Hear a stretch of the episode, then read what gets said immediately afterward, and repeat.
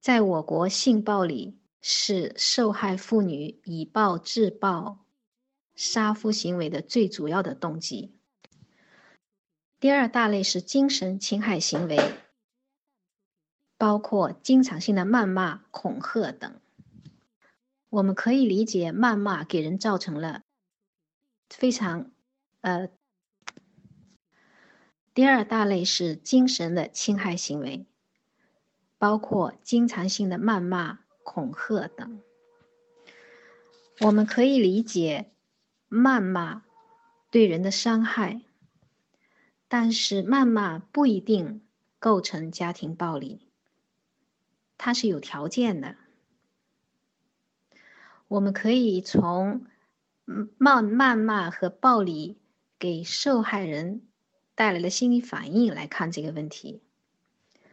谩骂会让人换一个人被别人谩骂，心里会感到屈辱啊、痛苦、愤怒、无助等等，但是他不会感到害怕。而暴力，它的作用就是让受害人因为害怕而出现服从或者顺从的行为模式。所以结论是。谩骂本身不构成暴力，但是如果谩骂在条件反射的情况下总是出现的话，谩骂就成了引发受害人对暴力的恐惧的一个条件反射的一个因素。这个时候，它就具有了暴力的功能。受害呃施暴人不需要动手殴打受害人，只要。开始程序性的开始先谩骂，然后越说越生气，动手打人。如果每一次都重复这样的行为、这样的模式，那么谩骂也具有了暴力的功能，它就成为了一种暴力了。恐吓呢，分为语言的恐吓和行为上的恐吓。语言的恐吓很常见，也常常被我们忽略。比如说，一个父亲打孩子的时候会说。他一边打边说：“我打死你。”丈夫打妻子的时候也可能说：“我打断你的腿。”这些都是语言的恐吓，它会让受害人非常害怕。还有一种我们刚才提到的行为恐吓，他虽然没有说，但是他用行动做出来，让你感受到那个那种恐吓、那种威胁、那种害怕。比如说，有这么一个真实的案子：有一个妻子，有一位妻子到法院起诉离婚。他提交的证据是一张照片，那照片上显示，他家的阳台上有一个篮球，篮球外面包着白布，白布上面写着“打死某某某”。这个某某某是他妻子的名字。丈夫回家遇到什么事情不顺心、不开心，或者对妻子不满意，只要妻子没有按照他的要求去做，丈夫就会跑到阳台上拳击篮球。每次听到丈夫在阳台上打篮球，妻子吓得心里直哆嗦。这个就是行于行为上的恐吓和威胁。呃，第二点呢，就第一点我们讲了它的分类，第二点呢，我们讲家庭暴力的特点。家庭暴力和社会上的暴力不一样的地方就是，家庭暴力是反复发生的，只要有第一次。没有得到制止，他一定会有第二次、第三次。所以，家庭暴力是有规律的行为模式。这个行为模式是谁发现呢？是上个世纪八十年代，美国有一位心理治疗师，曾经在治疗过四百位来访者以后，写了一本书。这个书名就叫《受暴妇女》。这位心理治疗师发现，他的来访者们似乎都经历了一个暴力的循环阶段，就是她跟他们的丈夫或者同居男友，在这个经历的暴力的过程中，他们通常会经历三个阶段。第一个阶段呢是双方之间经常会有小摩擦，甚至有推推搡搡的行为，这个时候暴力还不太严重。但是呢，这个阶段总是会进入第二个阶段，叫暴力的爆发阶段。这个时候，无论他们就在这之前，无论他们怎么努力、小心翼翼的不惹丈夫或者不惹男友生气，暴力总是会进入到爆发阶段。暴力爆发以后。就会进入到进入到平静期，或者叫蜜月期。这个时候，丈夫会道歉，会恳求，让妻子再给他一次机会。他如何如何的没有妻子，他就活不下去了。妻子对他是多么重要。这个时候呢，受暴妇女就会觉得，这个丈夫又回到了当初他们谈恋爱时的那个状，那那个时候的那个人，他们心里就有一种。被需要、被爱、被关怀的那种感觉，但是，一旦这个妇女原谅了她的丈夫，暴力就会继续循环，进入了这个又第一个阶段，就是有摩擦、推搡这样的一个阶段，然后再进入暴力的爆发期，最后又进入了平静期或者叫做蜜月期，如此循环。国际上，或者说那个呃那位著名的。心理治疗师叫沃克，他把这一类妇女就沃克医生把经历了两个这样的一个暴力周期，还离不开他的婚恋伴侣的妇女叫做受暴妇女。这是第一点，指的暴力是。有规律的行为模式，它是反复发生的。它的第二个特点呢是与次数无关。有人可能会说，家庭暴力既然是反复发生的，那它一定要多次才能构成暴力？不是的，暴力行为只要有一次，它就构成暴力。这是根据我国今年生效的这个反家暴法。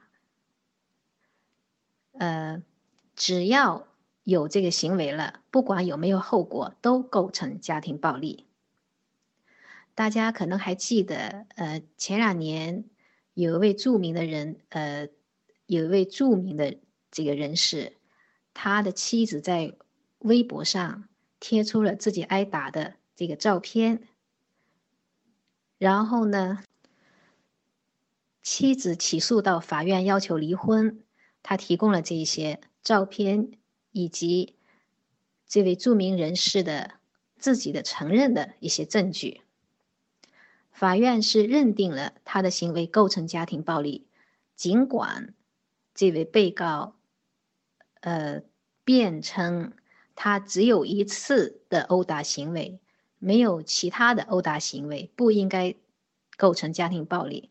但是法院认定了家庭暴力，因为。他的行为符合家庭暴力的核心特征，就是控制他的妻子，要求他的妻子绝对服从，如果不服从，他就会打他。家庭暴力的第三个特点是，不一定有身体的伤害后果。比如说，像刚才讲的篮球那个案子。他是没有身体上的呃伤害后果的，但是他对受害人心理上的这个恐吓作用是巨大的。所以根据反家暴法，威胁、恐吓都构成家庭暴力。实践中，那些经常发生的家庭暴力，每一次的暴力行为后果可能都不太严重。但是暴力行为会一次又一次的发生，牢牢的控制住受害方。我们现在归纳一下家庭暴力的定义哈，就是婚恋情感关系中一方以殴打、恐吓、限关于什么是家庭暴力，我们再来讲一下，我们怎么区分家庭纠纷和家庭暴力。千百年来，我们的社会、法律和政策都把发生在婚恋家庭关系中的暴力行为当作纠纷、口角、琐事来对待，而实际上，纠纷啊、口角啊、琐事啊和暴力是性质完全不同的两样东西。对纠纷来说，双方是平等的，谁也不害怕说出自己的观点，是君子动口不动手。而家庭暴力，双方之间的关系是不平等的，是控制与控制的关系，是控制。呃，家庭暴力关系中的双方地位是不平等的。他们属于控制与被控制的关系，强势方不允许弱势方去争辩，强势方要求弱势方必须服从，否则强势方将通过暴力伤害或暴力恐吓来强迫对方服从。我们现在归纳一下家庭暴力的定义哈，就是婚恋情感关系中一方以殴打、恐吓、我们现在归纳一下呃婚恋暴力的这个界定，就是婚恋情感关系中一方以殴打、恐吓、限制人身自由等手段伤害另一方这样的一个行为。无论这个行为是否导致另一方在躯体上的伤害后果，只要施暴人的行为动机是为了迫使受害人形成顺从或者服从的行为模式，它就是暴力。第二个大问题呢是家暴为什么会发生？那它主要有以下五个方面的原因。第一个原因，最重要的就是它是个观念的问题。我们前面说过，家庭暴力的受害人主要是女性，那么施暴人就是主要是男性。男性受传统文化的影响，认为自己有权利和权利。这两个权利，第一个是利益的利，第二个是力量的力。所以，男性就施暴的男性认为自己有权利和权利，对和自己有情感依恋关系的女性施暴，以获得掌控权。这是男性在社会化过程中学习到的一种对待女性的。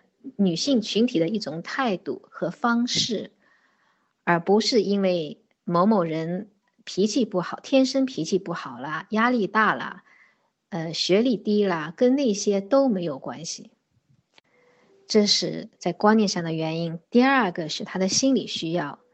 施暴人之所以会对婚恋关系中的另一半去施暴，是因为他需要控制对方。来获得这个自我价值感，因为他自己是自卑的，他需要从女方对待他的态度上来形成一个自我价值感的判断。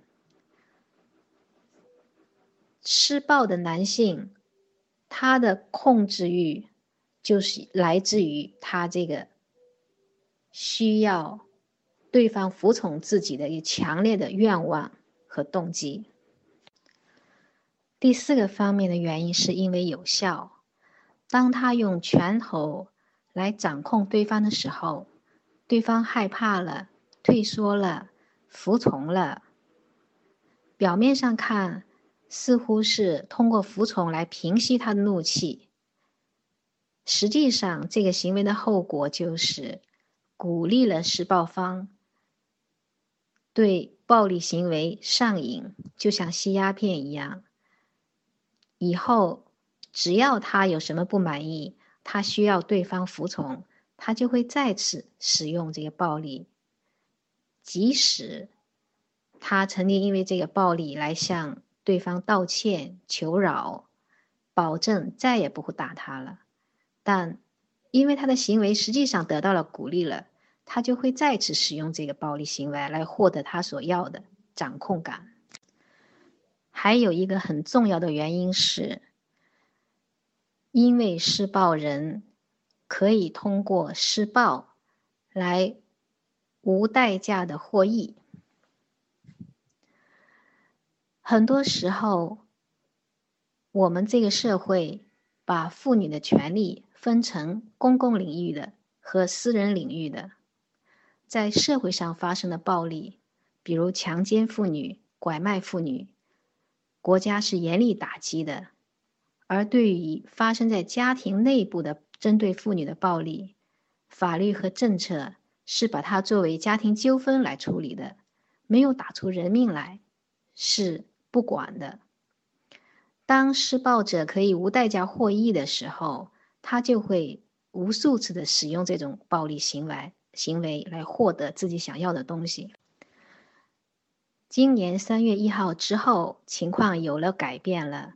我们的反家暴法出台以后，对于受害人报警、公安出警、法院审理案件，都有了一些改变，都有了一些进步。我们会在最后一讲的时候讲到，呃，预防和制止家庭暴力这些途径的时候。再会详细的谈这些。那今天我小结一下我们今天晚上讲的内容。呃，第一个就是婚恋暴力是发生在婚恋关系中，施暴的主要是男方，受暴的主要是女方。因此，国际上把婚恋暴力称为基于性别的暴力。第二点呢是婚恋关系中发生的争吵和暴力是性质完全不同的两种行为，前者无所谓对策，后者是严重侵犯受害人在家庭中的基本人权的行为，甚至后果严重的时候，它构成了犯罪行为，施暴方是要坐牢的。第三，婚恋暴力发生的真正原因。是男方为了维护自己在婚恋关系中的主导地位，他的背后是的价值观是男尊女卑的思想。